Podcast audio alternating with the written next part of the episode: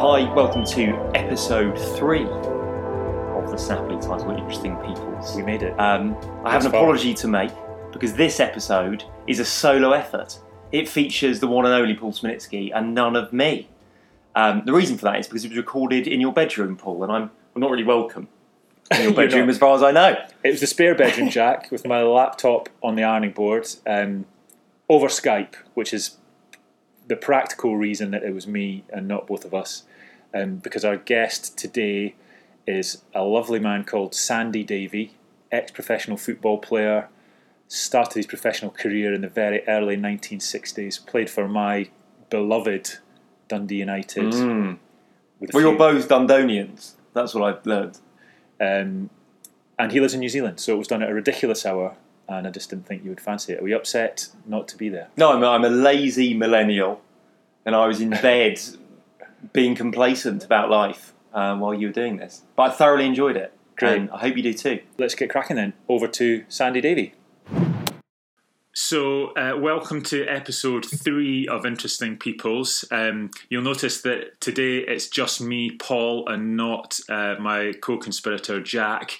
And that is because we're doing our very first Skype interview and we couldn't have chosen a further away location to chat to today's guest. I'm really thrilled as a massive football fan and particularly a massive Dundee United fan to be speaking to Sandy Davie, Dundonian, New Zealand dwelling, uh, Dundee United Hall of Famer. Sandy, hello and welcome to Interesting Peoples. How are you doing today?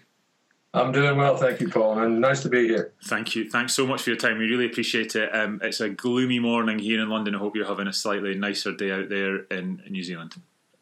No, it's a gloomy evening. I'm sad to say. So, But we're, com- we're coming into winter, so it's expected for us. But where you guys are in summer virtually, aren't you? Of, uh, yeah, well, if you can call it summer. The first thing that the first thing that um, strikes me, Sandy, is um, that you are a Dundonian, um, but I don't really detect much of a Dundonian accent anymore. Well, uh, I left Dundee in 1974. I moved to New Zealand. I was in New Zealand for about 10 years. Then I moved to Australia. From Australia, I went to the United States. From the United States, I went back to Australia and then back to New, back to New Zealand. wow. So somewhere in the mix, I kind of got a little bit of everybody's accent. well, now, now when I speak to people, the first thing they'll say to me is, "Are you Canadian?" and, have you, and you've never lived in never lived in Canada, right? Canada, but you know, that's it. Fantastic. Well, we'll I guess we'll get to all of that. But um, the first thing I wanted to kind of get into you into with you, Sandy, was as you know, I'm thinking about the differences between modern day football and probably the football that most of the people that listen to this podcast will know, and what football was like when you started out. So let's go right back to your days as a schoolboy in Dundee. Who did you support? Did you go along watch? Who were your heroes? And how did you kind of first start playing football? Well, funnily enough, uh, I mean, I grew up playing football basically, uh, which everybody did back then. Uh, it was virtually the only sport that we had around our region. Uh, rugby wasn't all that great, and uh, you know, it was just the, the, the norm that you you were drawn towards football. Um, I started off playing at primary school uh, when I was around about nine or ten. Prior to that, we used to just play on the street or in the backyard or somewhere, anywhere that was flat, that had a bit of uh, grass if you were lucky on it. and uh, sometimes we used to play like 20 aside, you know, with the jackets, and you hear the old cliches Yeah. throw the jackets down and you've got a game. Uh, and it was kind of like that. And I started off, I, I was, I'd never had any great aspirations about becoming a goalkeeper. Um, and funnily enough, um, I went to school one day at lunchtime and um, used to play virtually the whole lunch break. Uh, and when I got back from having lunch, the game had already started. So I said to the guy, I said, "Hey, I want to get on the side." And he said, "Okay." He said, "I'll put you on." He said, "But you got to go on goal." And I said, "Oh, I don't want to go on goal." I said, "As far as I'm concerned, I said I'm an outfield player. I said I want to play because I fancied myself as a bit of a right winger."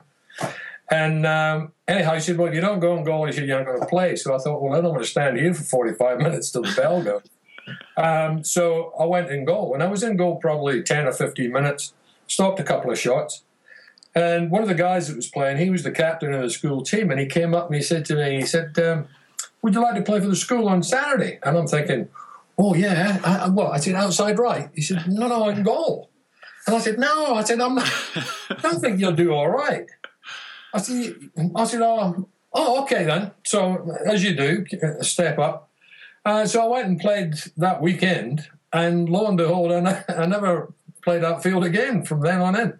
What school Uh, was that, Sandy? the whole thing happened, and of course that changed me a little bit because at, at, at that particular time, the only team in Dundee was really Dundee. United were sort of squalling down in the bottom of the second division, and um, so as a goalkeeper, and there wasn't really a lot of coaching or anything that was happening back then.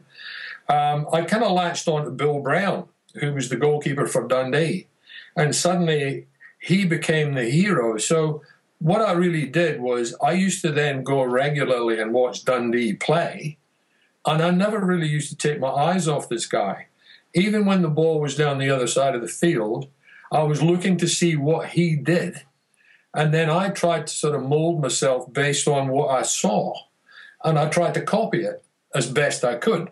Uh, and being as naive as I, was, um, and it, it, it worked out because um, you know, when I was 15, uh, I finished up trialing for Dundee, funnily enough, before I signed for United. He just left and gone to uh, to Tottenham. Uh, I, I'd met him quite a few times and I idolized the guy all the way through my early years. And um, and then uh, I, I had the opportunity, as I say, to trial for Dundee, and then Dundee United came on board and said, "Look, you how about coming and trialing for us?" And then in the midst of it all, I got a phone call from West Ham. Ah. This was all as a goalkeeper, mind you. Um, so I was kind of almost overawed, really, by the whole scenario. Um, so I finished up. Um, I, I went down to West Ham first. I spent a couple of weeks down in West Ham, um, and at that stage, you know, I was like 15, just over 15 years old. Uh, the furthest I'd been was a weekend to Blackpool. and here I am in London on my own. And they put me in these digs, which was great. I walk out to training the first morning. The first guy I meet's Bobby Moore. The second guy I meet's Geoff Hurst. The third guy I meet's Martin Peters. And I'm standing there completely dumbstruck because I'm thinking these guys are, you know, Billy Big Time and uh, and they were just breaking into the game themselves. Uh, obviously, they were a few years older than me, uh, but I was kind of overawed by the whole thing for a wee while. But the two weeks I was down there, it went really well. And when I was due to, leave to come home, they gave me the offer of signing for West Ham and going on the ground staff and seeing how things worked out and one thing and another. So that was in the back of my mind as I was coming back home. Uh, I had told them that I had promised to do the Dundee Dundee United thing, um, and I would give them a, a decision the end of the following week. So they were happy with that. So I came back and I I, uh, I trialed for United. Uh, that went well, and then I trialed for Dundee on the Monday. Well, as you can appreciate, I'd basically been a Dundee supporter, so to speak, and uh, that was the thing that was attracting me. Plus the Bill Brown scenario, where I would have been sort of going into the club just following his departure, and um, and then I got a phone call out of the blue a couple of nights after the Dundee trial uh, from Dundee United to say that one of their goalkeepers had gone down uh, ill, and um, they were interested in signing me, and they would play me that weekend in the Wow. reserves. So it was all sort of one from next to nothing to a choice of well, three of everything. You know. You've made that So, uh, sound, you've made that sound like uh, I mean we've gone from a kickabout in the school yard at lunchtime to a, a three-way tug of war between three senior clubs in, in a flash almost. What, over what sort of time scale are you talking about there? Uh, well, it, from the time I started playing football, you know, on a regular basis at school, I would have been about 11. So I played the last year I was at the primary school. I then went to secondary school. I played for the secondary school, second second school for uh, about two and a half years. Plus, I also played for a youth club called Butterburn Youth Club. Uh, so I would say the whole thing was probably four, four and a half years, maybe.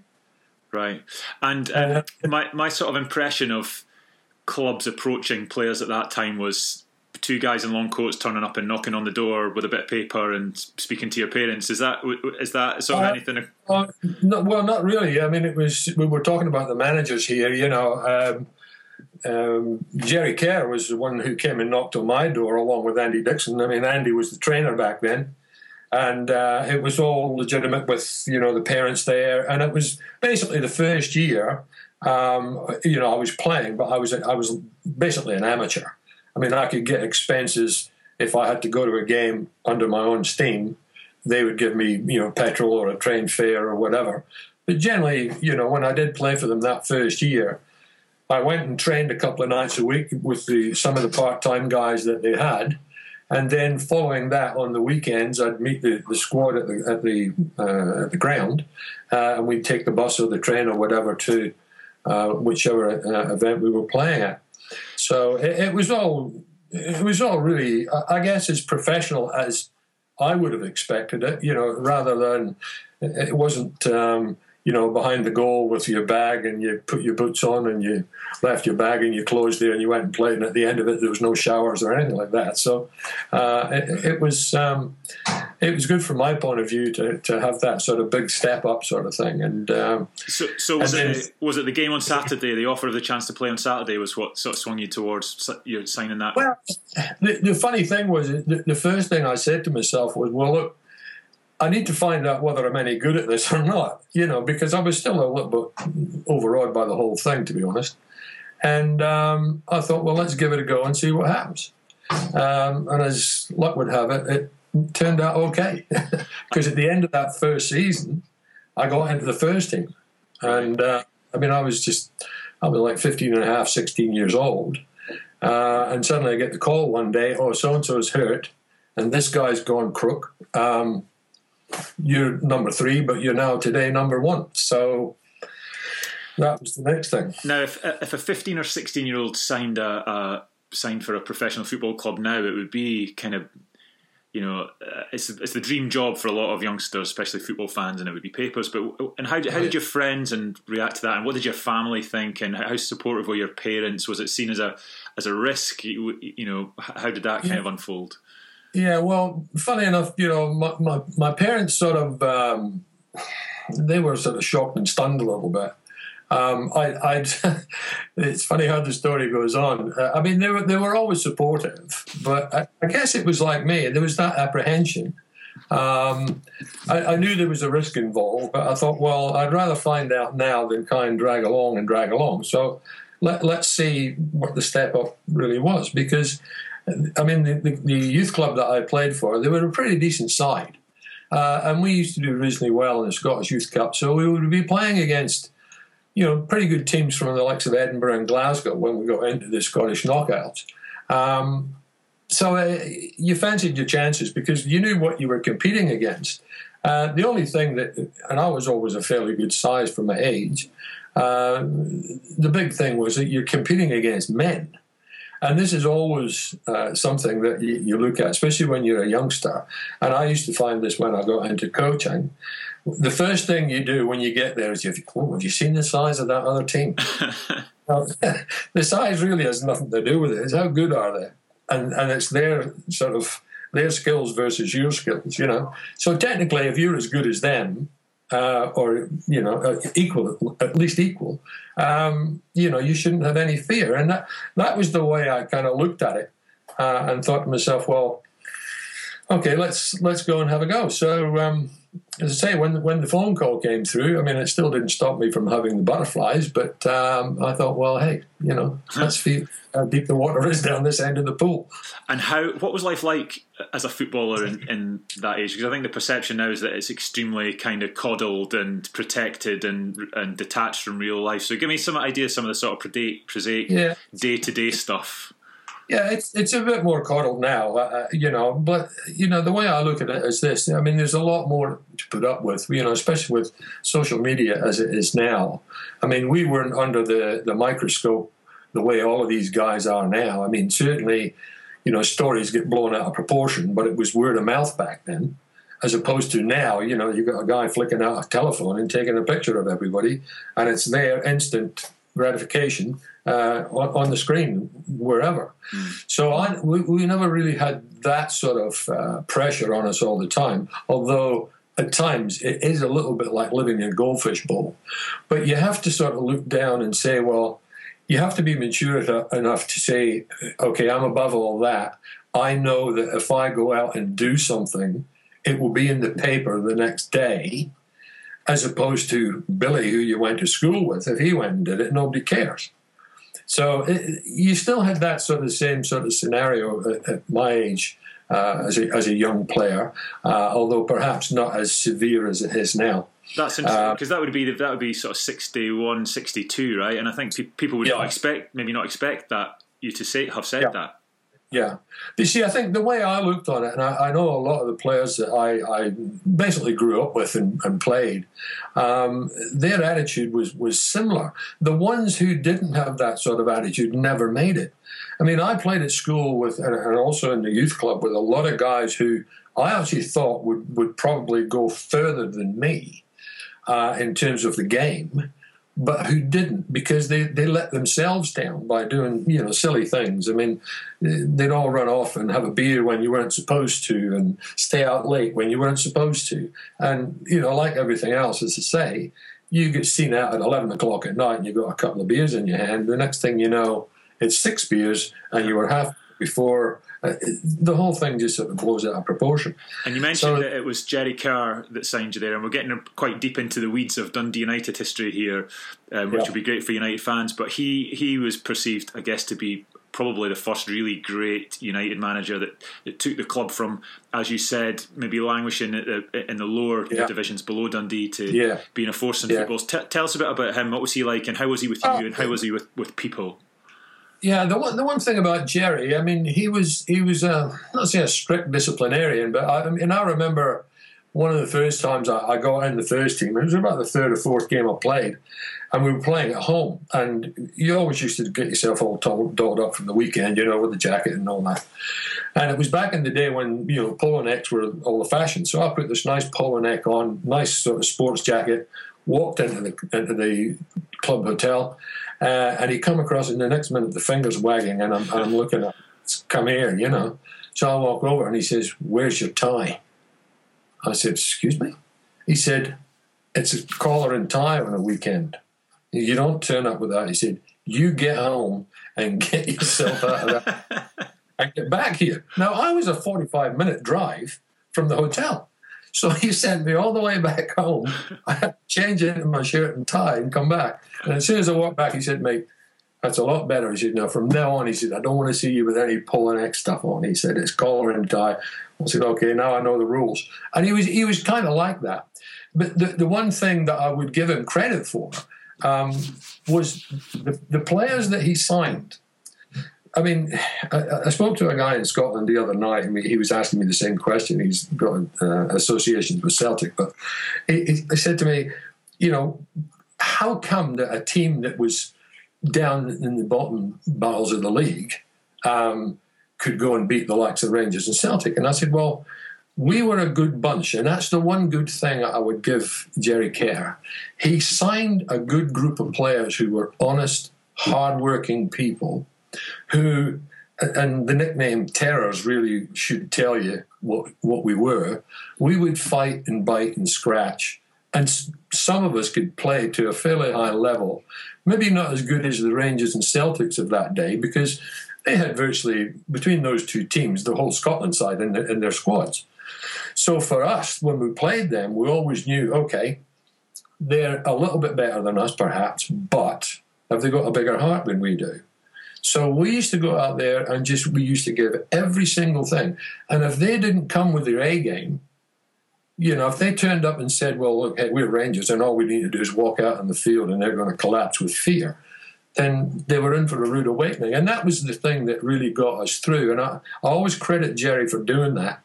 Uh, as you say, the caliber of the player that he picked, um, you know, worked well because they were good, honest, hard-working people. So, who were some of the big uh, or the big characters in the Dundee United team in that early '60s period, and who were some of the big characters in the game in Scotland at that time? And have you got any anecdotes or wee stories about you know on the pitch shenanigans?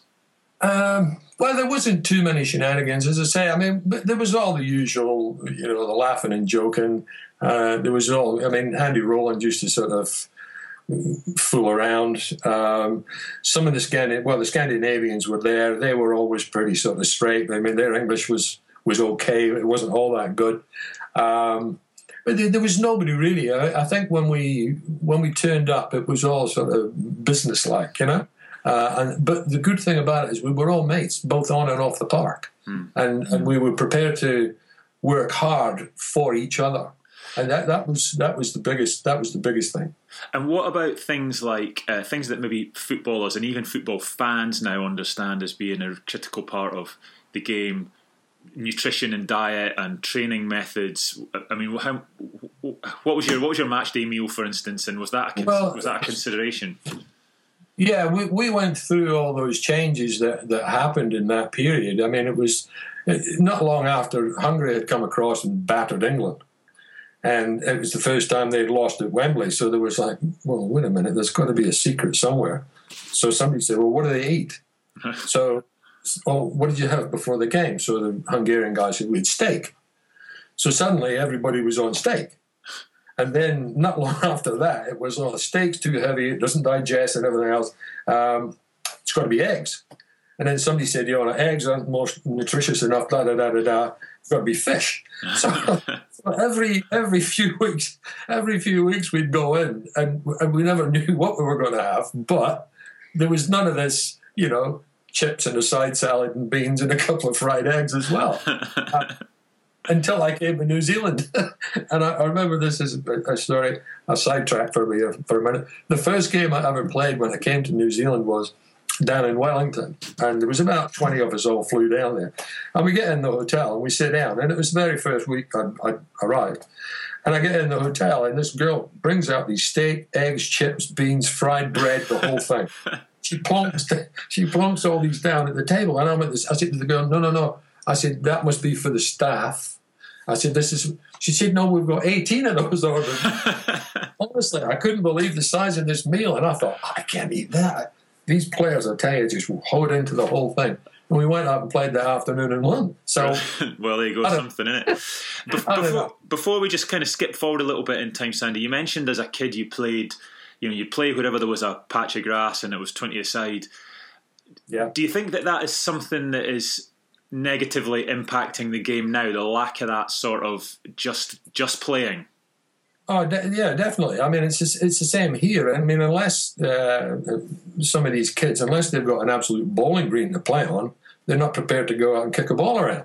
Mm-hmm. Uh, I mean, when I was living in America, for instance, you know, some of the kids they'd never see a ball from the day I left them at training till the following weekend when they played.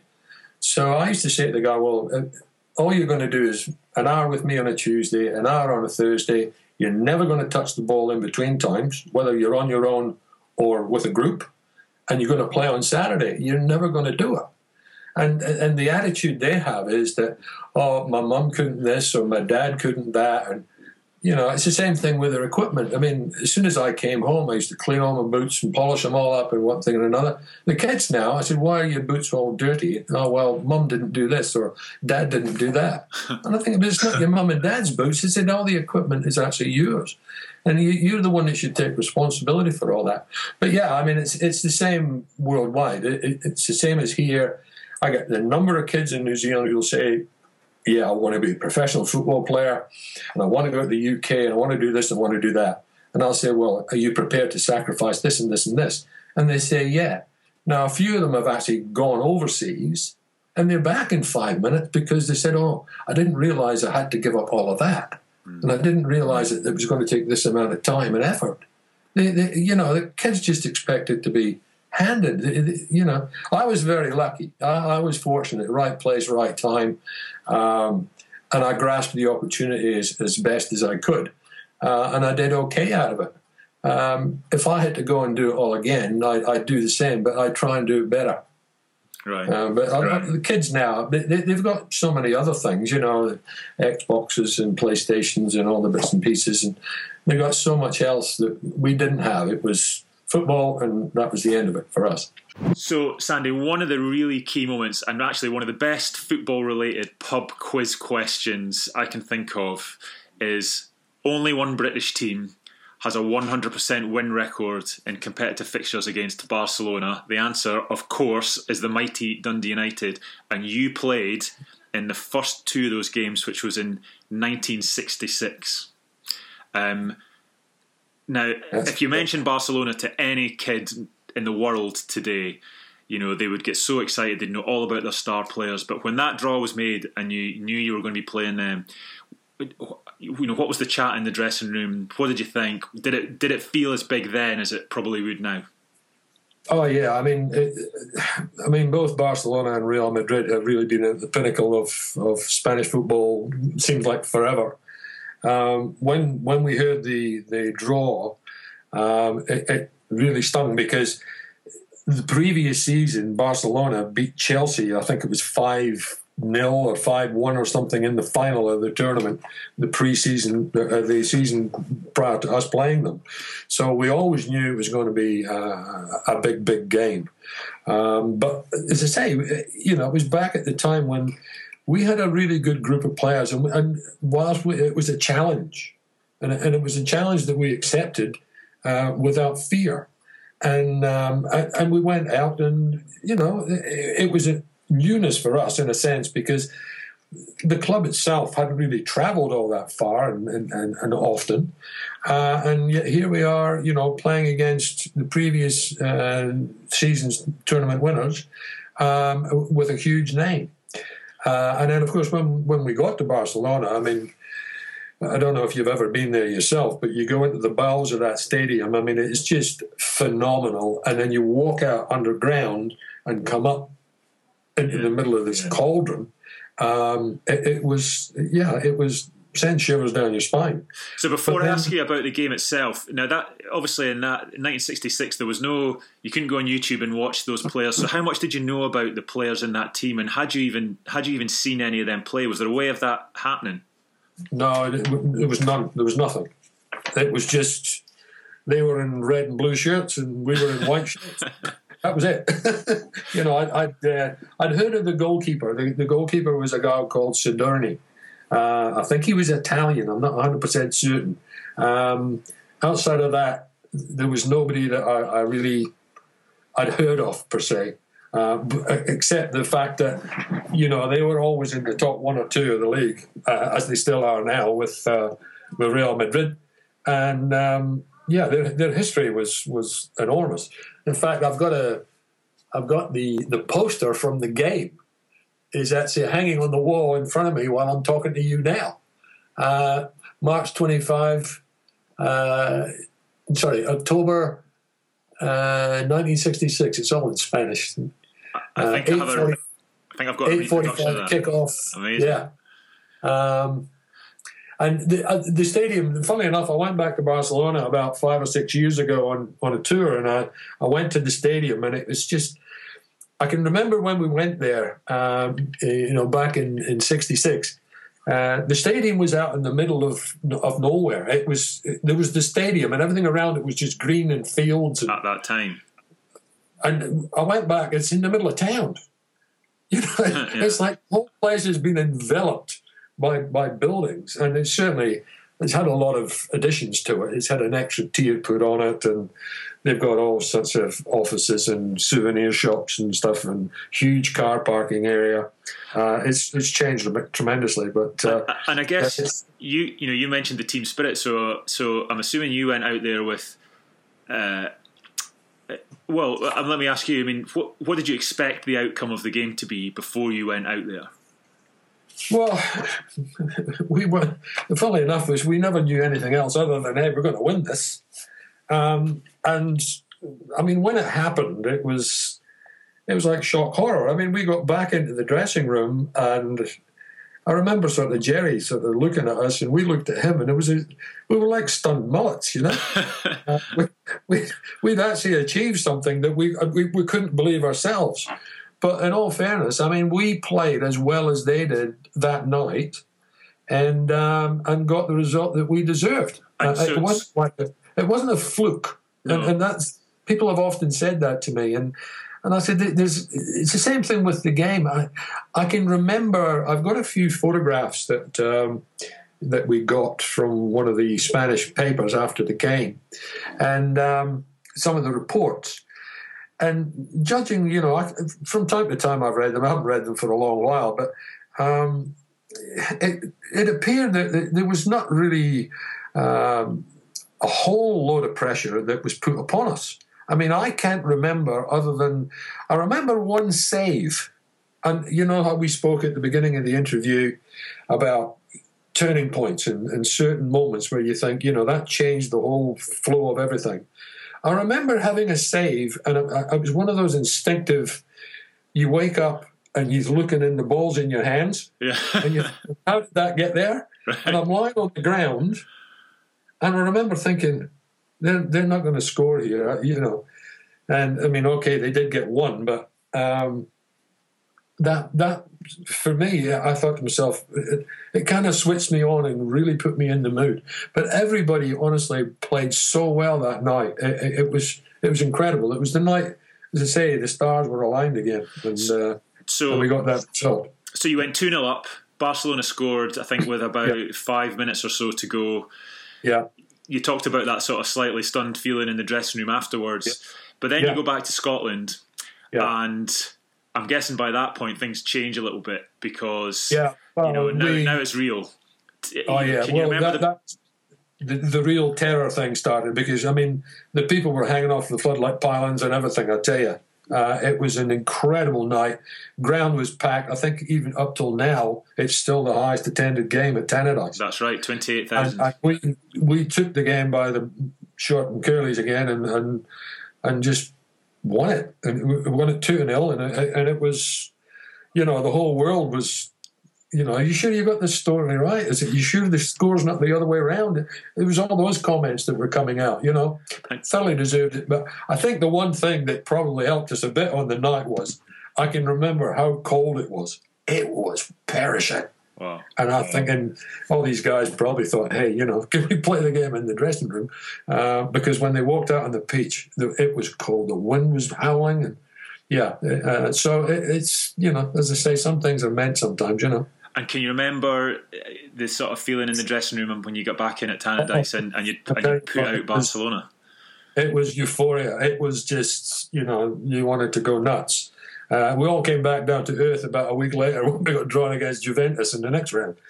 So Sandy, let's it's jump very, right. So let's let's talk about one specific period, which uh, is really interesting for me for a couple of reasons, and that is yep. the summer of '67, when Dun- mm-hmm. a Dundee United team uh, effectively were drafted in to be Dallas Tornado in the NASL season in North America.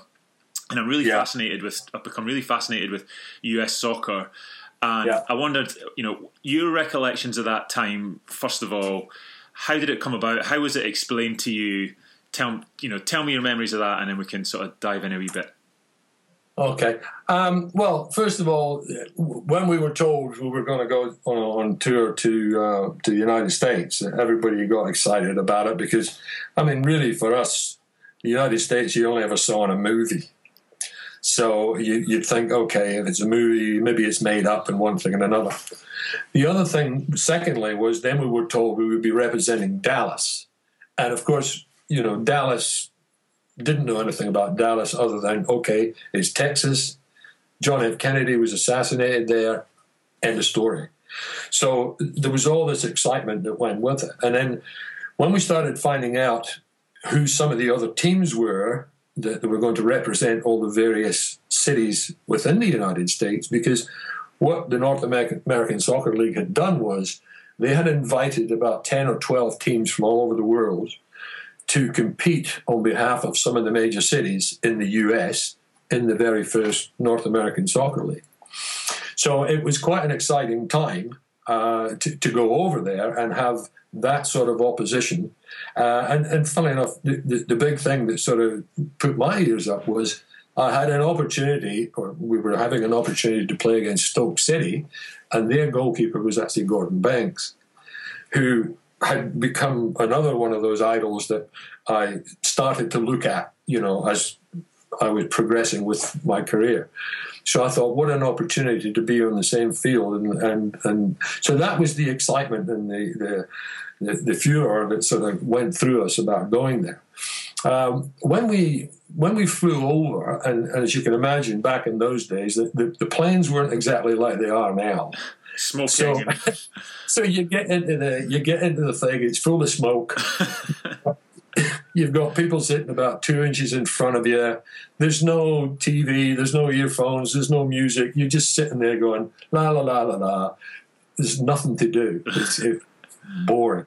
But anyhow, I remember we flew, we flew into uh, John F. Kennedy Airport in New York uh, before we flew down to Dallas, and I remember coming out. We had about four hours in the airport, and I remember coming out, and the first thing I saw was a New York policeman and it was back in the day when they wore those sort of hexagonal shaped yeah. hats. Yeah, straight and they had the telly. yeah, they had the tunic sort of thing, and they had the, the baton, which was on a chain on his wrist. And the guy used to walk along and he used to twirl it around the chain, you know, yeah. just like they did on the. And I was thinking, God, it's like the movies. all these yellow taxi cabs flying around all over the place, and you're thinking, it's it's it is. It's a movie. It's it, you know. It was it was quite difficult to comprehend. And then you walked into somewhere like Times Square. We all went up the Empire State Building. It, it, we were like kids in a toy shop. Hmm. You know, it, it, was just it was just incredible. And um, and then you know we got down to Dallas, and and the people were just fantastic. And of course, we we started meeting all their big time stars because at that stage the Dallas Cowboys were the team, you know, and uh, we, we met all their players, and uh, yeah, it was it was it was fantastic. It was it was, it was amazing. And so, tell us some of the people that were in that squad with you. Walter Smith, I think, was in that team. Yeah, Walter Smith. There was oh, there was know a ton of them. You know, um, let me see. There was uh, Tommy Miller, Jimmy Briggs, Doug Smith, Walter, Jackie Graham, uh, Finn Dossing, Mogens Berg. I mean, all, all the big name players that we had uh, at that time, uh, you know, Dennis Gillespie, uh, all those guys, they, they were all there. Uh, fanta- fantastic group of players. Um, thoroughly enjoyed it. it. it. was an incredible time. And of course, that was, funnily enough, um, the first time we, when we played for them, we we took over the persona of Dallas Tornadoes, and we played in orange. And I know that when they came back following that tour, they, they, there was some talk about how they preferred the orange to the white. But it didn't actually happen on that particular tour. I think they went back a few years yeah. later. 69, I think they went back, yeah. I, would left, I'd gone to, to Luton, and, um, and they went back up to Dallas, and then they conformed to the orange. And so, what? So, what were some of those games like? Um, as we mentioned earlier, that all of the teams in that league that summer were actually British teams that had been brought over, and I think that that was because there was a bit of a soccer war emerging between the NASL and the another sort of rival league. So that so my understanding yeah. is the reason that the UK teams were brought over was to fast track the whole thing and get the league started that summer. But there was yeah. Wolves, Hibs, Stoke City, as you mentioned, Aberdeen. Yeah. I think West Ham perhaps were involved in that as well. Yeah, yeah. Um, but there was a few. There was a few overseas clubs as well. Uh, they had uh, Cagliari from Italy, uh, from Uruguay, oh. uh, Bangu from Brazil. They were there. Shamrock from from Ireland. Yeah. So there was there was more than just the UK clubs, you know. Um, so it was a, it's a good international sort of a flavour. Um, the fields that we played on were pretty reasonable, although most of the time they were football fields. But you know, we, American we football fields. You mean? Yeah, yeah. Uh, but you know, we, we'd uh, we'd go and play in some of the big baseball fields. And when we went to Houston, uh, for instance, we played in the Houston Astrodome, uh, and that was the first time we'd ever played on a synthetic surface. uh, which was dreadful because as I say, you know, back then the surface wasn't like the surfaces today.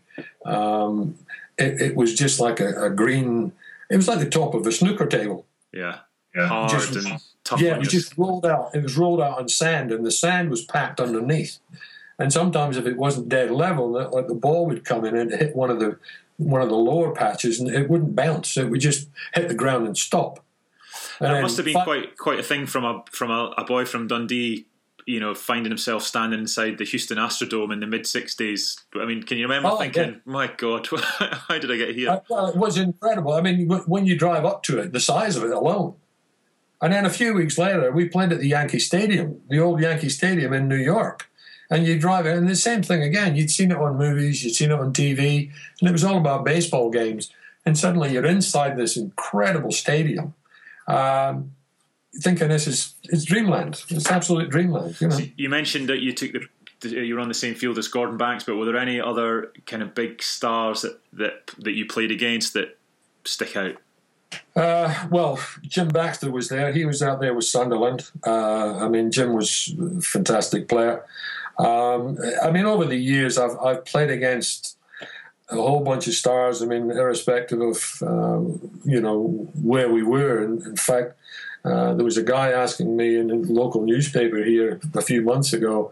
Uh, I said, "Is there anybody of note that you played against?" Because the thing with New Zealand here is it's predominantly rugby. Um, so I started sort of rolling names off. Um, and he, he, sort of looked at me as if to say, "Well, I know some of these guys, but I don't know all of them." And I was rolling off names like, you know, Trautmann, Best, Baxter, Bremner, you know, and he's sort of just looking at me completely blank. and, and uh, Charlton, oh yeah, uh, isn't he a director of a club somewhere? Right. You know, it didn't actually relate to his playing career. It was basically, you know, uh, oh yeah, that, that's what he is. You know. Yeah. An amazing, an amazing time. So then, um, you left Dundee United shortly after, I guess, shortly after that, right? And you went down south to play about fifty-five or sixty games for Luton. How did that come about, and how was your time down close to me? Uh, it, it kind of came out of the blue, actually. Um, I, you know, it was back in the day when there wasn't all the hoo ha around. It suddenly you get uh, the, somebody would come down from the, the office above and say have you got a minute? The boss wants to see you. And most of the time you'd think, oh, I'm in the poop.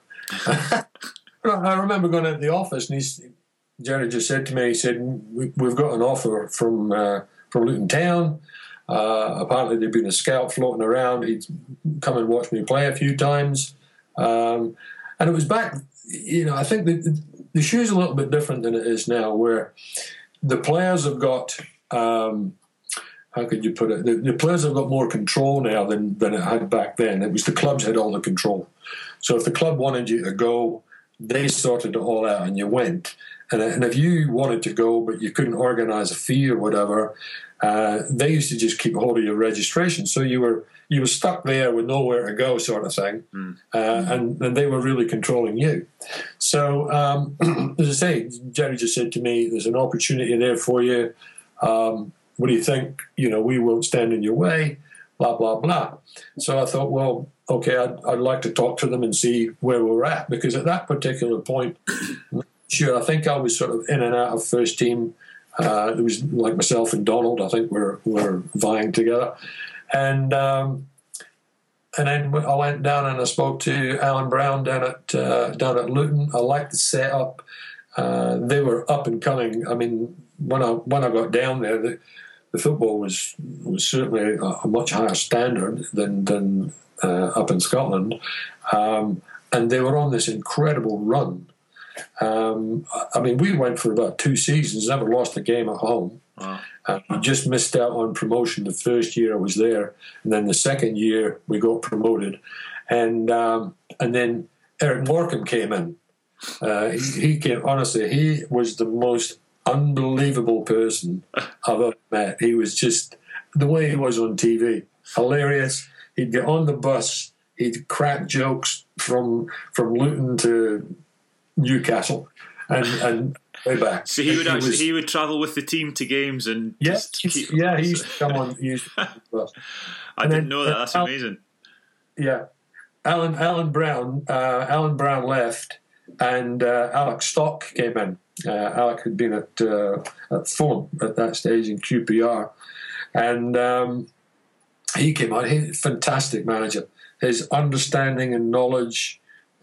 I mean, not going to say he would be by far uh, the best manager I've ever played under, but the most honest, open, lovely, lovely man. Absolutely lovely man.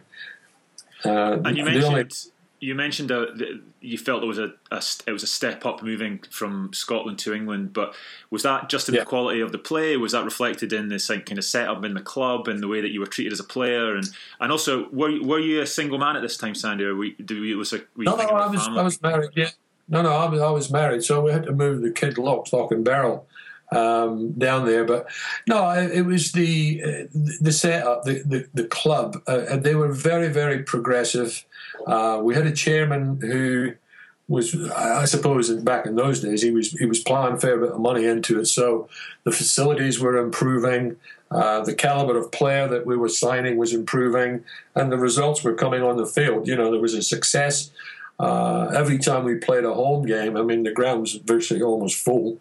Um, so the, the, whole thing was just really going. Whereas at United, it was uh, inconsistent in a sense where you'd win a few and lose a couple. You know what I mean? Yeah. Whereas at Luton, yeah. it was, you know, we were on this roll and everybody wanted to get on the roller coaster with you. Fantastic.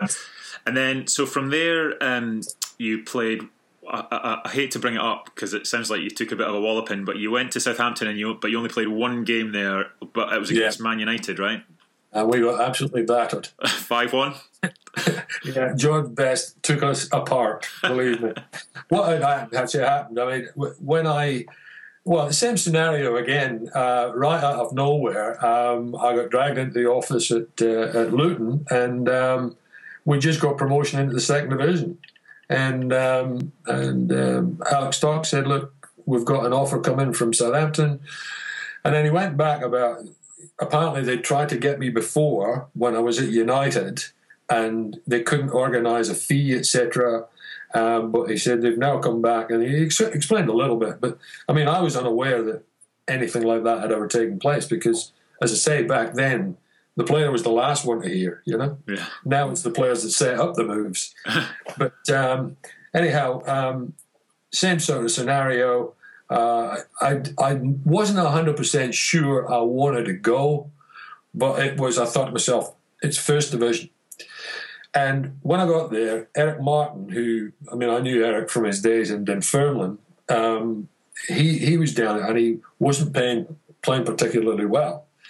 And uh, there was another guy there called Campbell Forsyth who was playing in the Scottish side. Well, they were trying to move Campbell to the side because of his age, etc. And um, I went down there thinking, well, okay, first division, I've got a shot at it. Unfortunately, or fortunately, as the case may be, once I got down there, Eric sort of thought, okay, lights come on. He started playing. yeah. And in all fairness, he played out of his tree for about two years, never got injured until that one day he got injured against, uh, I think it was the week before, I think it was Leeds. They played Leeds the week before Man U. Uh, and I got drafted into the team. And as crazy as it may sound, I didn't play too bad. so if I'd had a stinker, this would have been an absolute nightmare because they just, honestly, they were just dreadful. But um, that particular day, I mean, United were sensational. Um, the pitch was like a bog. Uh, the rain was belting down the whole time.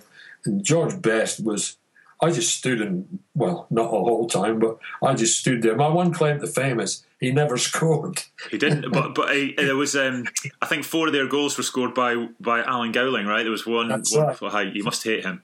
Yeah, I do. I haven't met him since. Yeah, but, it's funny you mentioned yeah, you mentioned earlier that it's quite hard, sort of in your mind, to separate one game from another. But but that one, I mean, you've told me you've mentioned the sort of the stand of the opposition, what the pitch was like, what the weather was like, even for that game. I suppose that's what a Tonkin does does for you, right? Yeah. Well, this is it. You always you always remember the bad ones. That's why I've got nothing to tell you. It's good. well, well, we'll skip on. We'll skip on from your time at Southampton, and, and, and before we get to, to New Zealand, which I'm really interested in, you went back yeah. to United. You played a, a bunch of games there over I think you were were you back there for like three years, but maybe yeah, did you have a, bit, yeah. Right, with a, in a, under a slightly different role. I, I, think it seems like you weren't as regular um, as regularly in the first team at that time, but that yeah. would have been the Jim McLean years, the Hamish yeah. McAlpine years. Yeah, Hamish Hamish had come in. I, Hamish was there just as I was leaving. He was like the number two to Donald, Donald Mackay. Aye. And then Hamish started to take over from Donald then when they signed me, I, I, think I was actually signed more as a backup. But the thing was, at that stage, I had now realised that okay, I'm just going to keep banging my head on a block wall here in, at Southampton because I'd gone to see the manager and said, "Hey, look, I came here on the assumption I was going to get an opportunity, and I haven't really been given that opportunity. Not that it was really most of my doing, and I could understand it because." You know, Eric Martin had been playing so well that it was difficult for him to sort of fit me in. But even when there were certain, certain games that you'd think, well, okay, he'll put me in here because it's not against strong opposition, like they're doing now, where you know when you're playing in the cup, it's a different guy goes in goal as opposed to the guy that's in the league.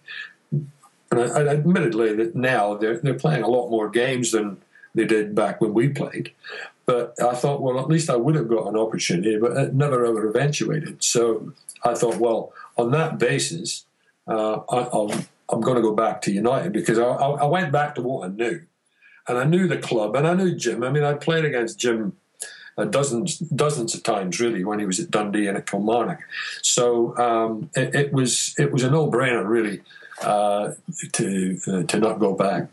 I, I should explain for people who, who are maybe not Dundee United fans that Jim McLean is really I mean, he's a, he's considered to be a bit of a god uh, amongst not just United fans, but I suppose in Scottish football because he really turned the club around, right? And yeah, was but yeah. was well known for being um, strict and a disciplinarian, and a lot of players had problems with him. I listened to a great interview yeah. with Michael O'Neill, who's the Northern Ireland manager now, recently, and he talked about his time under McLean and you know, it sounded like it was quite it was quite difficult for him. But it was Jim. So it was it was Jim McLean that took you back, and tell, you know, what, what was he like as a manager? And did you get a sense that when you joined the club at that time, something special was happening? Well, we the funny thing was not long after I got back there, I, I was in in the team and out the team and in the team and out the team, and there was nothing really regular. And then uh, I think Hamish got hurt, and I got back in, and we went on this crazy run. We just kept you know, especially on the cup games, we started to win a few. The next thing we, we knew, we were almost in. Well, we were in the semi final, and um, you know, it, was it was like it was in the stars, really, uh, to to get there. And of course, the club had never really been to a final. We'd been to a couple of Scottish games, uh, Scottish Cup games, and League Cup games where we got as far as the semi. Uh, I think it was around '64 uh, we played Rangers a couple of times at Hampden, and you know we got done two one, three two. It was almost the last hurdle, and you fell. Yeah, and then suddenly we found ourselves in the semi final against Hearts, and um, we played the first game, finished up a draw, and then we got them in the replay, and, and we, we won that. And you know, you talk about Jim being a strict disciplinarian we came in after that game. I think we beat Hearts. I think it was four two or something like that. And we came in, and everybody was just ecstatic. And he came in and he, almost ripped the door off the hinges, and he, and he ripped into every one of us for, for, for allowing them to score two. I'm thinking to myself, we've just got into the cup final for the first time in this club's history, and he just tore us apart. I couldn't believe it. I sat in the corner and I shook my head. But uh, Jim Jim was uh, he, he, wore it on his sleeve, you know. Yeah. Uh, and, and, I, and I admired him for that. I mean, you do the business; they can't they can't say anything. And uh, there was a lot of guys.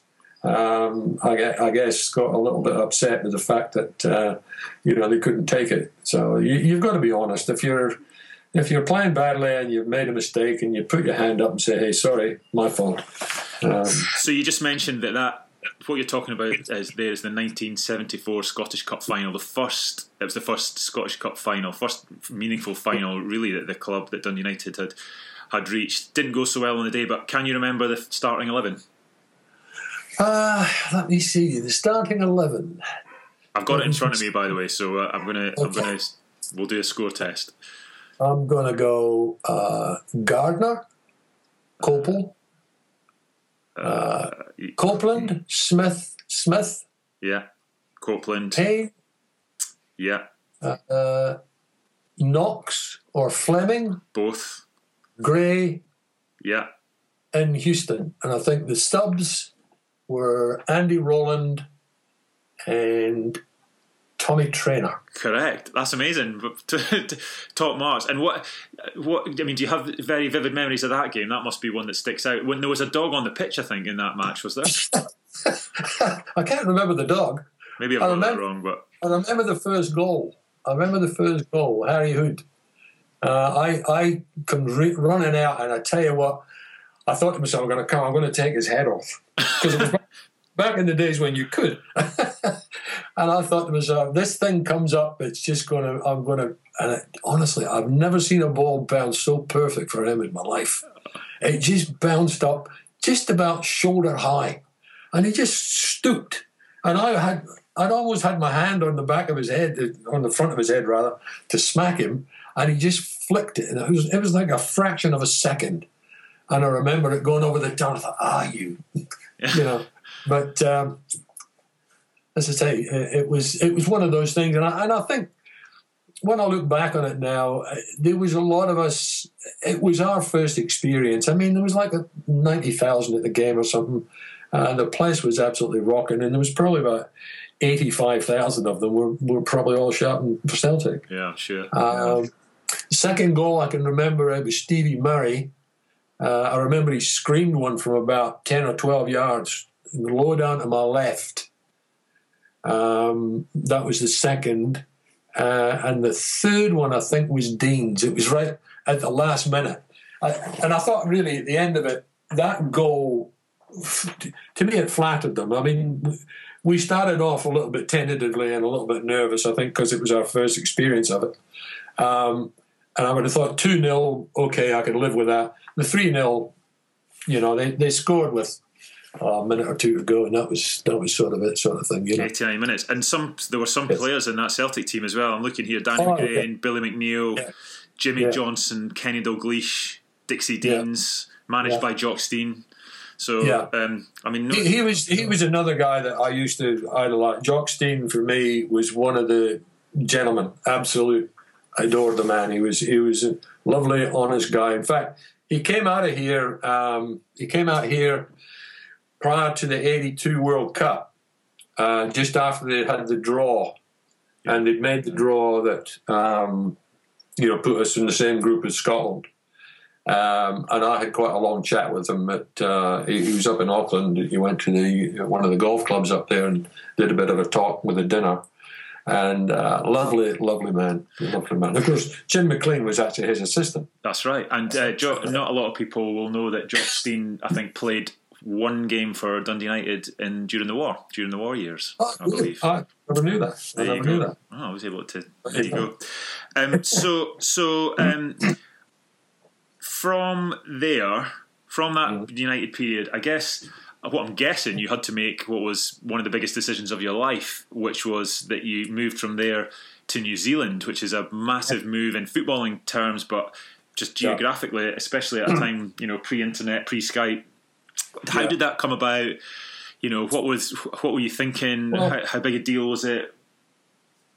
it? It was it was a a big deal, really, in a sense that a couple of years prior to that, I had a friend who was married to um, um, a relative of mine, distant relative of mine, and he came over to um, New Zealand um, and joined the New Zealand Navy. He was he was actually from Blackpool originally, and he married a girl from Dundee. And the New Zealand Navy commissioned uh, a frigate called the HMNZS Canterbury, and he came over when it was commissioned and he was stationed in Portsmouth when I was living in Southampton. And we got together on quite a fair few occasions. And I started talking to him a little bit about New Zealand and how it compared with the UK. And I said, Well, I've never been. Uh, I've spoken to a few people who've been, and they said it's like Scotland with sunshine. That, that was how they described it. And, and they're not wrong. The South Island, you could go to the South Island in New Zealand, you'd think you were in Scotland. The only thing that gives it away is the sun. but so anyhow, we, we just talked back and forth like that. And he was involved with a club in um, in New Zealand. Uh, and he said to me at, at that stage, I was sort of this is before we went on this silly run in the cup. This would have been about 1972, I guess. And um, we we discussed the two countries, and he said to me, he said, "Have you ever thought about going somewhere else and playing?" Because I'd always said to him, "Look, I've I've visited quite a lot of countries during the course of my football career, and there are a lot of places I would prefer to live." Than the UK, purely and simply, number one because of the weather, and number two because of the standard of living.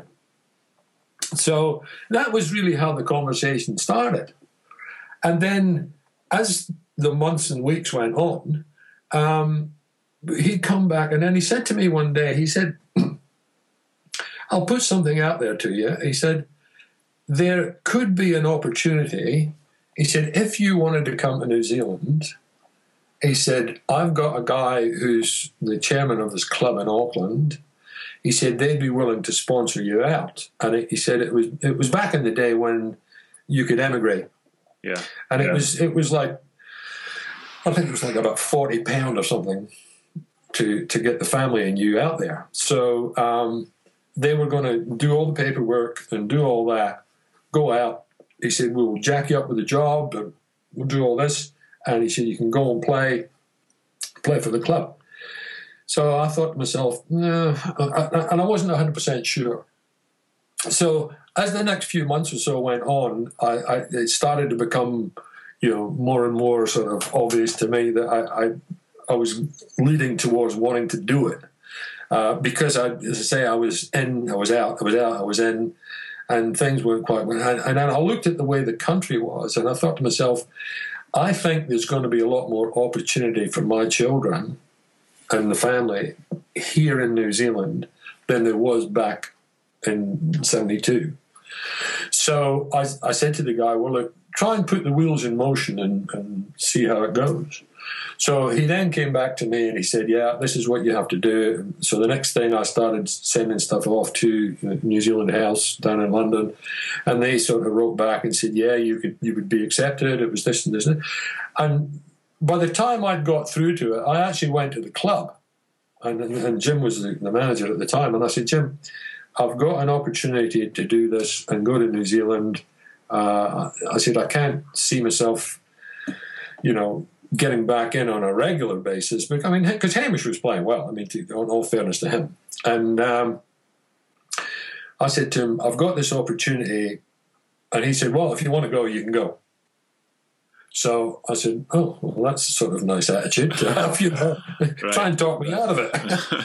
so um, anyhow, a few months passed, and as I say, we, we started going on this on this crazy run. And the next thing I knew, we were sitting just before we played in, this, in the semis, and he got me into the office one day, and he said, um, "He said I've had a change of heart." He said, "We're not going to let you go." Oh wow! Now at this stage, I'm about 90% down the track with all the paperwork and applications all done, signed, sealed. I'm just waiting on the final papers. and he's now saying to me, We're not going to let you go. So I said, Oh, okay. Well, here's the deal. I may have to stop playing for two years, but I'm prepared to do that. So I said, as far as I'm concerned, I said, I'm going. You gave me permission. It's not like I did it off my own bat and didn't tell you. I've told you for the last six months, this is what I'm doing. You've done absolutely nothing to try and stop me from doing it. So I'm just going to go ahead and so. Well, the next thing I know, a couple of weeks before uh, the final, he asked me to come back to the office, and I've got to sign a paper uh, I don't know, it's probably no longer valid.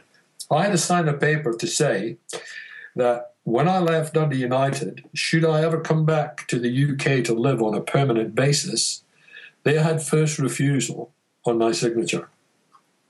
Oh. So I signed that. I signed that paper, and well, obviously I, I haven't really been back to, to play again. But um, yeah, that so that that was uh, that was my last little trip to um, to to Dundee, and then of course we had the. Um, we had the semi final, we won that, we got to the final, and whatever happened in the final happened, and, and you know, that's that's the way it went. And and uh, I mean, I've sometimes I sit down and think to myself, maybe I should have stayed and had another few years. And in fact, I probably am leaning towards that. Having said that, I can honestly say that from the time I've arrived in New Zealand till now, I haven't regretted it. So, you know what I'm saying? It's easy Yeah. to second guess, Yeah. but I'm not either happy or unhappy that I made the decision that I made. Kids are fine; they're, they're doing good. So, you know, And you pl- ended up playing full international football for New Zealand, which was, I guess, was something that you probably didn't foresee when you started this thought process. No, no. When when I when I was uh, I, well, I was here probably about six months, and I got a letter from uh, New Zealand Football Association asking me to attend a meeting. Um, it was a World Cup meeting uh, for the, I think it was the '78. I think it was the '78 uh, World Cup uh, because they'd never, they didn't have a clue what was going on. They really didn't. Do you mean in footballing terms? Yeah, I, I, I mean, I'll give you an idea. They send this letter out to all these players, and they get all the players to come into the Auckland Football Association headquarters, and they sit down, and they give us all this questionnaire. And basically, one of the questions was, if you qualify from the group stages, what do you think you should be paid per player? And I had a, one of the guys who was sitting there, and he was, well, I say an experience, he was one of the good top players, yeah. Yeah. And um, he said to me, he says, "What do you think?" I said, well, what, what do I think?" I said, "Well, I said I, I don't know." I said, what, "What do you think?" And he says to me, he said, "Do you think if I asked them for fifty dollars, it would be too much?" And I said, "What?" I said, "Have you any idea how much money this thing's worth?" And, and back in '82, it's not worth what it's worth now, but Yeah. it was certainly a lot more than fifty bucks. But that was the sort of naivety of a lot of the guys here. But what They- was it? What was it that qualified you to play for New Zealand? Just residency at that time. That seems like Well, you, what what actually had to finish up happening happening was you had to be there for a minimum of two years. And then what would happen was you then had to make application for residency or New Zealand citizenship. Now, when I made the application, it used to take at least another two years for the application to run. So when they started the qualifying, I was halfway through the application. Yeah. So I then, at that stage, I had to withdraw from the squad because I was an, an, an ineligible player because I hadn't followed through uh, the paper process. So I had to wait until after. In fact, I, I got all the immigration cl- uh, clearance and stamps and um, the uh, New Zealand citizenship certificate and everything about, I think it was about two or three months after the 78 World Cup yeah. which qualified me for the next one, the '82 one, but I dipped out on on that the '78. So you did. So New Zealand didn't qualify for seventy-eight. They hadn't qualified for the World Cup ever No, up they- to that point. But they, they- did they- qualify. They did qualify in nineteen eighty-two. But you didn't. Yeah. You didn't go to that, did you? Or you didn't play in that? No, no, no. I was. Uh, let's just put it this way: I was uh, caught in a. Um, I said a, a bit of a bun fight. It was. Um, there was like a power struggle with two guys that wanted the coaching job for the A2 World Cup. Um, and unfortunately, my guy didn't win. Right. Um, and um, I got left out. But at the end of the day, I mean, it was that long ago. I, I'm kind of over it now. But at the time, I was I was a wee bit irritated because I played I got I got a letter from the New Zealand Football Association uh, inviting me if I was available to go and represent New Zealand in the Merdeka tournament in Kuala Lumpur in uh, Malaysia. Uh, sent the letter back and uh, said yeah.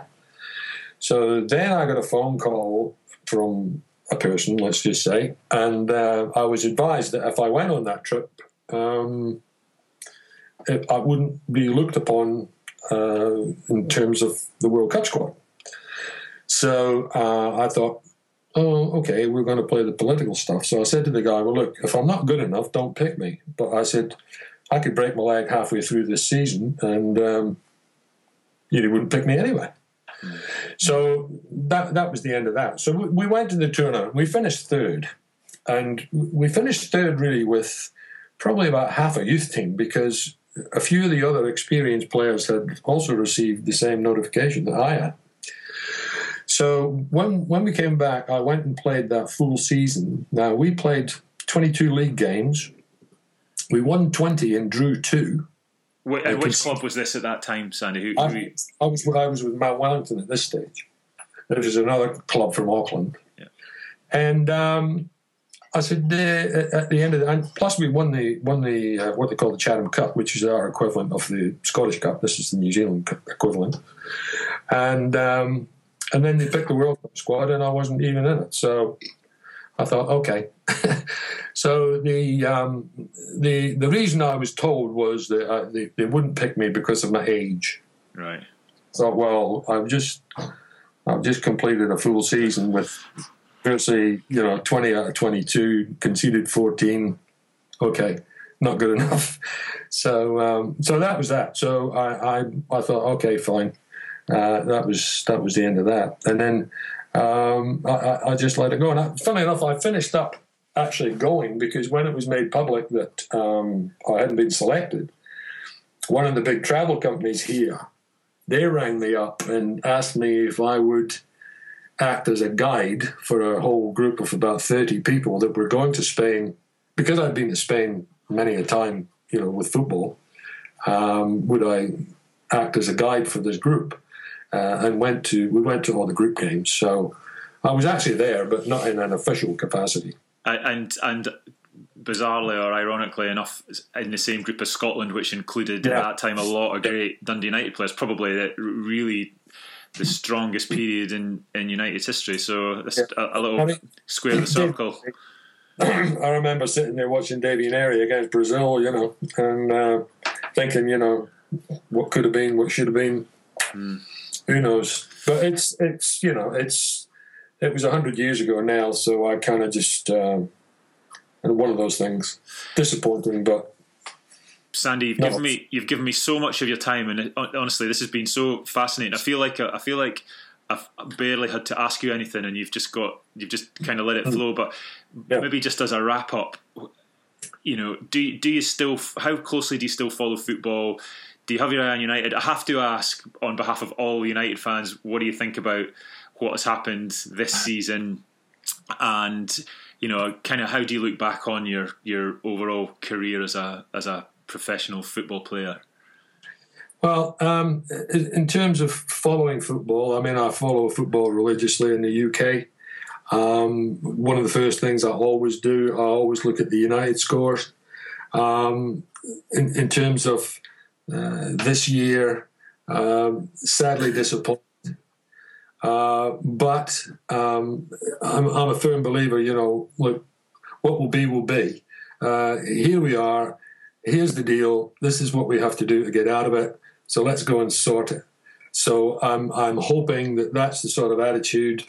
Um, they'll they'll need all the support that they well they can muster uh, to get back in again. It's not going to be easy, but I hope that the the, the team is um, you know has got the terror situation the same way we had, where we fight, bite, and scratch. Because I know that you know, from my time at Luton, uh, how we got out of the third into the second division was we had to fight and bite and scratch our way out.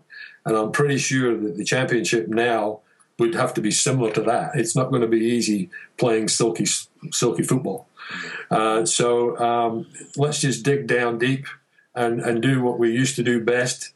get back on the front foot again, and, I, and I'm looking forward to having them back in the Premiership uh, next season. Me too. And you were inducted into the Hall of Fame quite recently, weren't you? Was that that, that must have been Yeah, quite I- a thrill I- for you? to, uh, I went back to the induction at the Hall of Fame in uh, in February, uh, which was wonderful. I, I, I absolutely, I was a bit apprehensive about you know it's been a long time since I've been back, uh, and some of the guys I hadn't seen since 1974. Wow. And uh, when I went back, it was the, the beauty of it was that it was as though I'd never left. Uh, it was we picked up, we spoke, we spoke about some old times, we spoke about what's gone on in the meantime, and and it was it was fantastic. Um, and I, I couldn't have asked for a better trip. Um, in fact, I, I still talk to the people here about it even now. Uh, they said, "You went back in February. You're nuts." I said, "Well, I said that when they actually when they sent me the invitation. I, I, I sent them an email back and I said February. I said." Man. And they said, "Well, I said, can you make it August?" And, and Paul Reed, he Paul he said that February's the only time we can do it. So I thought, okay, but um, it, it was brilliant. Uh, everybody was fantastic, um, and, and we had a great time when we were there. Loved it. Brilliant, Uh, Sandy. I think that's a great place to wrap up, and I cannot thank you enough for for your time. It's been really so interesting and uh, you know brilliant for me as a football and United fan to chat. I think you've given us a great feel of Yeah. what what it was like to be a footballer in that particular era. I think you touched on some really you know pivotal moments in, in your own career history as well as as Dundee United's, and, and given us a great insight. So thank you so much for your time. Thank you. Appreciate it. Go for it. We're recording. So I've just spent an hour with the podcast that Paul recorded with Sandy Davie. I just wanted to thank you for sharing such a, a, a brilliant and evocative story. Um, it definitely shone a light on a, on a on a different, maybe even golden age of football. Um, it was a story that was it was kind of dreamlike in a way. There was something really boyish about it. Feels like it comes from the pages of Victor or Yes, I'd written pages of Boys, and that's exactly what I've written, or Shoot magazine, or even a William Boyd novel, because there, there are so many serendipities in it, so many kind of happy accidents, you know, moments of chance. Like even the very fact he's a goalkeeper felt like an act of fate, and it, and it, and it kind of lent it, yeah, like a dreamlike quality. Um, I also loved it because I learned a new word. what? The, the first time I heard you say the word Dundonian, I did for a minute just have to pause to think, right, that is the noun relating to a native of Dundee. and you said it so glibly and so people like Dundonian. I'm definitely going to use that this year. Well, there's thousands of them, thousands of us Oh, all over the world. um, and what a nice man! a very nice man and, and very humble, which I suppose was part of the story in a way, wasn't it? I suppose you asked the question in, in, in those days, that, you know, the perception that footballers were less mollycoddled and it was perhaps less glamorous than it was today. And it um, it brought to mind a recent documentary I saw about Alf Ramsey's 66 team. And the presumption is that Bobby Moore was this megastar. And actually, when Tina, the future Tina Moore, met Bobby Moore, she was wearing the economic pants. She was earning more than Bobby Moore when she met him. Well, how times have changed. Absolutely. Quite apt as we go into as we're recording this.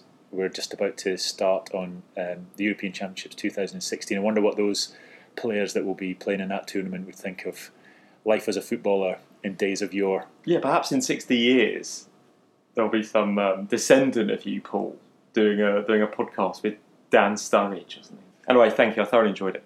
Great. If you liked this episode of Interesting Peoples, we would really love it if you would tell your friends, share it on social media, post a link, send us a letter, send us a pigeon, write to the Queen, do something to mark the occasion. Um, and until next time. Enjoy.